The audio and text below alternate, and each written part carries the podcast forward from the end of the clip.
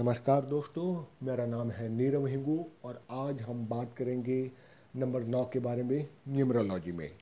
यानी जिनका जन्म तारीख नौ तारीख अठारह को या सत्ताईस को किसी भी महीने को हुआ हो, किसी भी महीने के नौ तारीख के अंक में जो आता हो, उनका साइकिक नंबर नाइन यानी जिन, उनका हिंदी में कहे तो मूलांक नौ कहा जाएगा। So if you have been having born on 9, 18 or 27, then congrats, you have been blessed, blessed with one of the best number in uh, numerology that is number 9 because number 9 को भगवान माना गया है चाइल्डियन न्यूमरोलॉजी के अंदर क्योंकि number नौ को कोई अंक नहीं दिया जाता चाइल्डियन के अंदर क्योंकि नौ को ईश्वर माना गया है तो चलिए दोस्तों आज शुरू करते हैं और विस्तार पर इस पर हम चर्चा करेंगे नंबर नौ नंबर नंबर नौ की खासियत बहुत सारी है।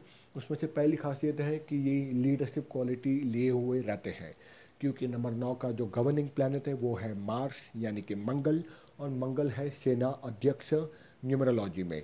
और जब ये शब्द आता है सेना अध्यक्ष तो बहुत सारी क्वालिटी बहुत सारी चित्र उसके सामने आते हैं। सेना अध्यक्ष यानी लीडर सो नंबर नौ लीडर की क्वालिटी लिए हुए रहते हैं। They are the inborn leaders भले वो नौकरी करते हो, लेकिन फिर भी उनकी लीडरशिप क्वालिटी उसके जॉब पर ज़रूर दिखती है। They have been blessed with a very good communication communication skill बहुत अच्छी रहती है। और अगर आपको लगता है नंबर नौ है और नहीं है तो आपको लगता है कहाँ है? लेकिन आपके अंदर वो खिली हुई प्रतिभा आपको बाहर नहीं आई है तो आपको ज़रूरत है उस पर पॉलिश करने के लिए, उस स्किल को बढ़ाने के लिए। दूसरी बात है कि नंबर नौ के पास नॉलेज बहुत रहता है। जिस क्षेत्र में भी ये रहते हैं, बहुत अच्छा नॉलेज ये लिए हुए रहते हैं। और केवल एक क्षेत्र का नहीं, तकरीबन मैंने अपने पर्सनल अनुभव से देखा है, दो से ज़्यादा क्षेत्रों का ये नॉलेज लेकर घूमते रहते हैं।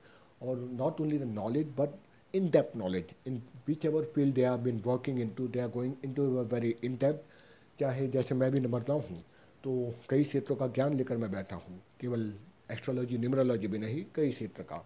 अब मैं अपने बारे में नहीं बताऊँगा, यहाँ पर बट एक I am just giving example so this people having the very in depth knowledge of their field और not even their field even the rivals knowledge they have very detail कि मेरा कॉम्पिटिटर क्या कर रहा है. Their self esteem is very high because leader हैं, सेना अध्यक्ष है तो ऑब्वियसली ईगो बहुत हाई रहेगा. ईगो हाई रहेगा तो सेल्फ एस्टीम भी बहुत हाई रहेगा. इसीलिए बहुत बार इनकी एक प्रकार की झगड़ालू प्रकृति रहती है लोगों से इनकी अनबन बहुत ज़्यादा हो जाती है बिकॉज़ सेल्फ इस्टीम इतना हाई रहता है ईगो इतना हाई रहता है कि किसी के अंदर में काम करना इनको पसंद नहीं है। तो बहुत बार ये भी देखा गया है नंबर वन की तरह ये लोग भी जॉब पर बहुत कम टिकते हैं और जॉब पर रहते भी हैं तो बहुत बार ट्रांसफ़र हो जाती है, बहुत बहुत बार जॉब चली जाती है, काफ़ी अर्से के बाद वापस जॉब लगती है। That because of the self esteem the ego level is extremely high और वो इन बिल्ट है तो उसमें वो कुछ कर नहीं सकती। तो लोग उनको अकड़ू, अभिमानी ईगोइस्टिक बोलते हैं। That not the ego that is his own his or her own self esteem because of the self esteem is very high they are unable to work under other people and they are unable to compromise or to lower down their self esteem अपने स्वाभिमान को पीछे कभी नहीं जाने देते या उसके पैरों पर गिड़गिड़ाना, किसी के पीछे भागते रहना या किसी के अंदर में काम करना, अपने स्वाभिमान को नीचे रख कर काम करना, इनको पसंद नहीं है। कोई ओपन फॉरम में इनका, अब, अहंकार के साथ इनको नीचा दिखाते, ये भी इनको कभी भी मान्य नहीं होगा। एक बात है, और है कि अपने ही क्षेत्र में ये काफ़ी सक्सेसफुल होते हैं। यदि इनको पता चले मेरी इनबिल्ट टैलेंट क्या है, अगर इनको पता चल जाए, ये बहुत अच्छा काम करेंगे।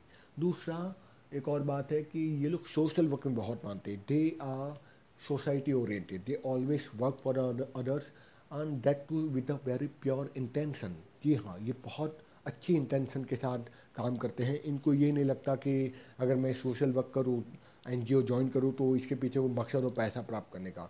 जो भी काम करते हैं इंटेंशनल बहुत प्योर रहता है और आउट ऑफ़ द वे जाके काम करते हैं। यानी अगर मुझे किसी का काम करना है कोई सोशल वर्क करना है और इसके लिए मैं मैं अपने जेब से भी पचास रुपये नहीं, पाँच सौ रुपये भी देने पड़े तो भी मैं जाके काम करूँगा। तो ये नंबर नौ की खासियत होती है सोशल वर्क में बहुत मानते हैं इंटेंशन बहुत प्योर अच्छा रहता है। पर एक बात है नंबर नौ के साथ संभाल के आपको व्यवहार करना चाहिए, क्योंकि जैसे मैंने बताया, इनका ईगो लेवल सेल्फ एस्टीम बहुत ही ज़्यादा हाई रहता है। तो इसीलिए यदि आपने भरी महफिल में या फिर ओपन फॉरम में इनका यदि इंसल्ट कर लिया तो ये सामने से बहुत कहते ना, सामने से प्रतिकार नहीं करेंगे, तुरंत उसका रिप्लाई नहीं करेंगे, शांत बैठे रहेंगे। क्योंकि नंबर नौ वृश्चिक राशि में भी आती है एस्ट्रोलॉजी में तो ये लोग ज़्यादा प्रतिकार नहीं करते, शांत बैठे रहते हैं और जब भी मौका मिलता है और तभी अपना खेल दिखाते हैं। और सामने वालों को इतनी बुरी तरह से सार्केस्टिज्म के साथ जवाब देते हैं कि सामने वाले पूरी तरह से बिखर जाता है।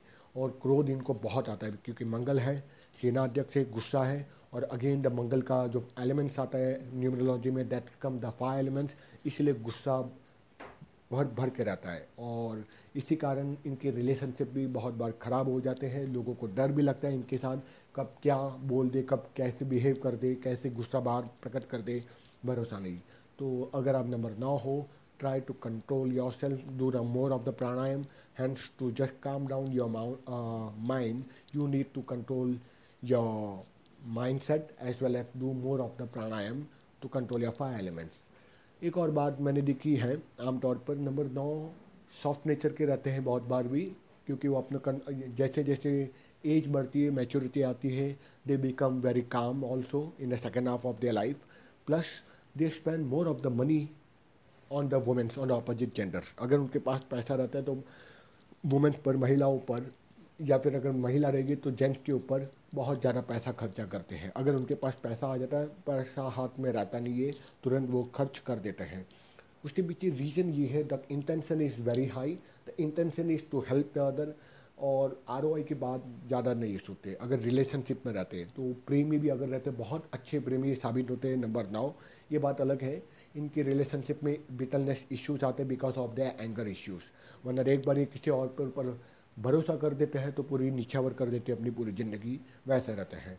तो अगर नंबर नौ के साथ में, सामने भी अगर नंबर नौ आता है तो कॉम्पैटिबिलिटी काफ़ी अच्छी रहती है। यानी अगर आप पुरुष और सामने लेडी भी अगर नौ नंबर की आती है तो कॉम्पैटिबिलिटी अच्छी रहती है। बट एक ही इश्यू होता है, दोनों गुस्से वाले रहेंगे। बिकॉज़ दोनों में फायर एलिमेंट्स रहेगा because of the Mangal having the fire elements तो गुस्सा दोनों तरफ़ रहेगा तो किसी एक को कॉम्प्रोमाइज़ करना पड़ेगा और मेच्योरिटी लेवल के साथ में संभालना पड़ेगा।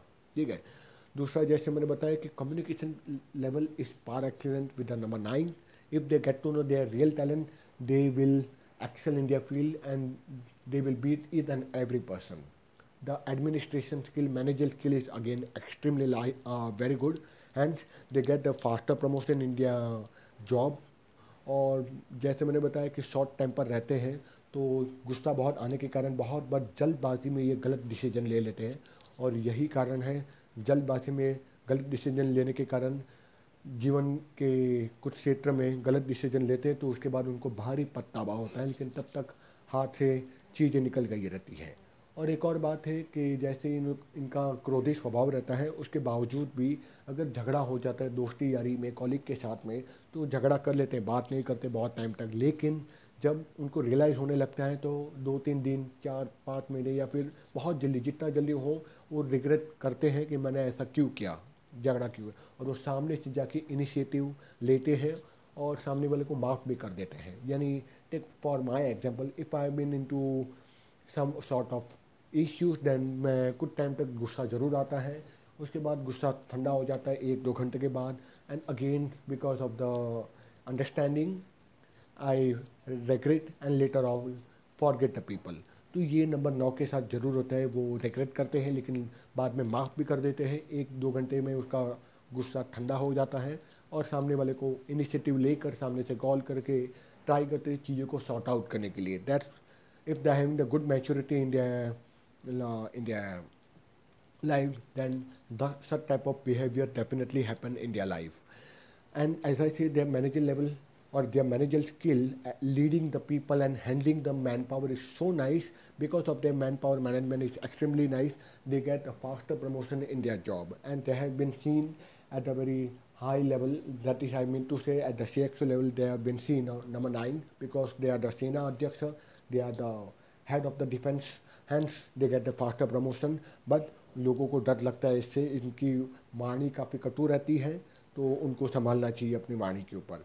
जहाँ हेल्थ की बात आती है, हेल्थ में बहुत बार ये मार खा जाते हैं, अनहेल्दी लाइफस्टाइल रहती है, खाने की आदत अच्छी नहीं रहती अनऑर्गेनाइज रहते हैं बहुत बार and because of the five element they are suffering from the acidity plus the mouth ulcers बहुत बार देखा गया है कि they also suffer from the central nervous system as well as the muscular pain तो मसल पेन इनको strain और sprain काफ़ी रहता है, पैट आंतों में और पेट में काफ़ी जलन और काफ़ी एक मस्कुलर अनहेल्दीनेस मस्कुलर स्टिफनेस आ जाती है, ठीक है?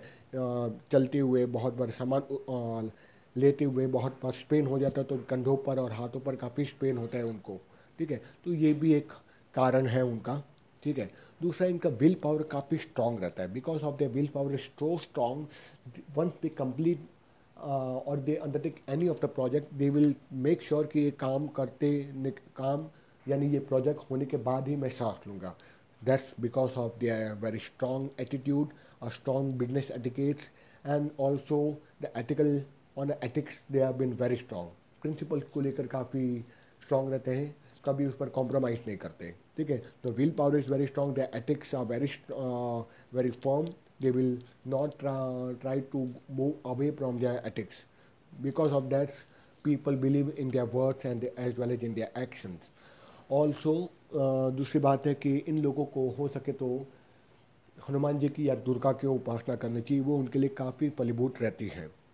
जहाँ बात आती है लकी नंबर की तो the lucky number for them are nine eighteen and twenty seven the lucky days for them are Tuesday Thursday as well as the Sunday the months for them which are lucky for them are Tuesday August as well as January and December मूँगा उनका lucky रत्न रहता है तो मूँगा जिसको coral कहते हैं, मूँगा पहनना चाहिए, पर तभी पहनना चाहिए जब आपकी जन्म कुंडली पर वो आधारित होकर सही बैटरी होगी, तभी, तब तक ना पहने। लकी फ्लावर की बात करें तो इनका jasmine lucky number lucky flower है। आप गणपति को या हनुमान को जास्मिन का या कनेर का पुष्प चढ़ा सकते हो, और हनुमान मंत्र है जो आपके लिए फ़ायदेकारक रहेगा, वो है ओम एंग रिम। हनुमते रामदत्ताय नमः। ये मंत्र आप कर सकते हो, एक माला, या फिर वो ना कर सको तो एटलीस्ट मंगल को और शनिवार को शनि चालीसा, या फिर हनुमान चालीसा पढ़ सकते हो, या फिर दुर्गा का उपासना जो आपको ठीक लगे वो आप कर सकते हो। So that's all people about number nine I hope अब अगर आप नंबर नौ हो, आपको अपने बारे में एक अच्छी इन्फॉर्मेशन मिली होगी। आशा रखता हूँ, इस पॉडकास्ट से आपको काफ़ी लाभ हुआ होगा। शेयर कर दीजिए करते रहिए इस पॉडकास्ट को और आपका जीवन और सफल जीवन रहे। इस बात की मनोकामना के साथ मैं यहाँ अपना पॉडकास्ट समाप्त करता हूँ। जय हिंद।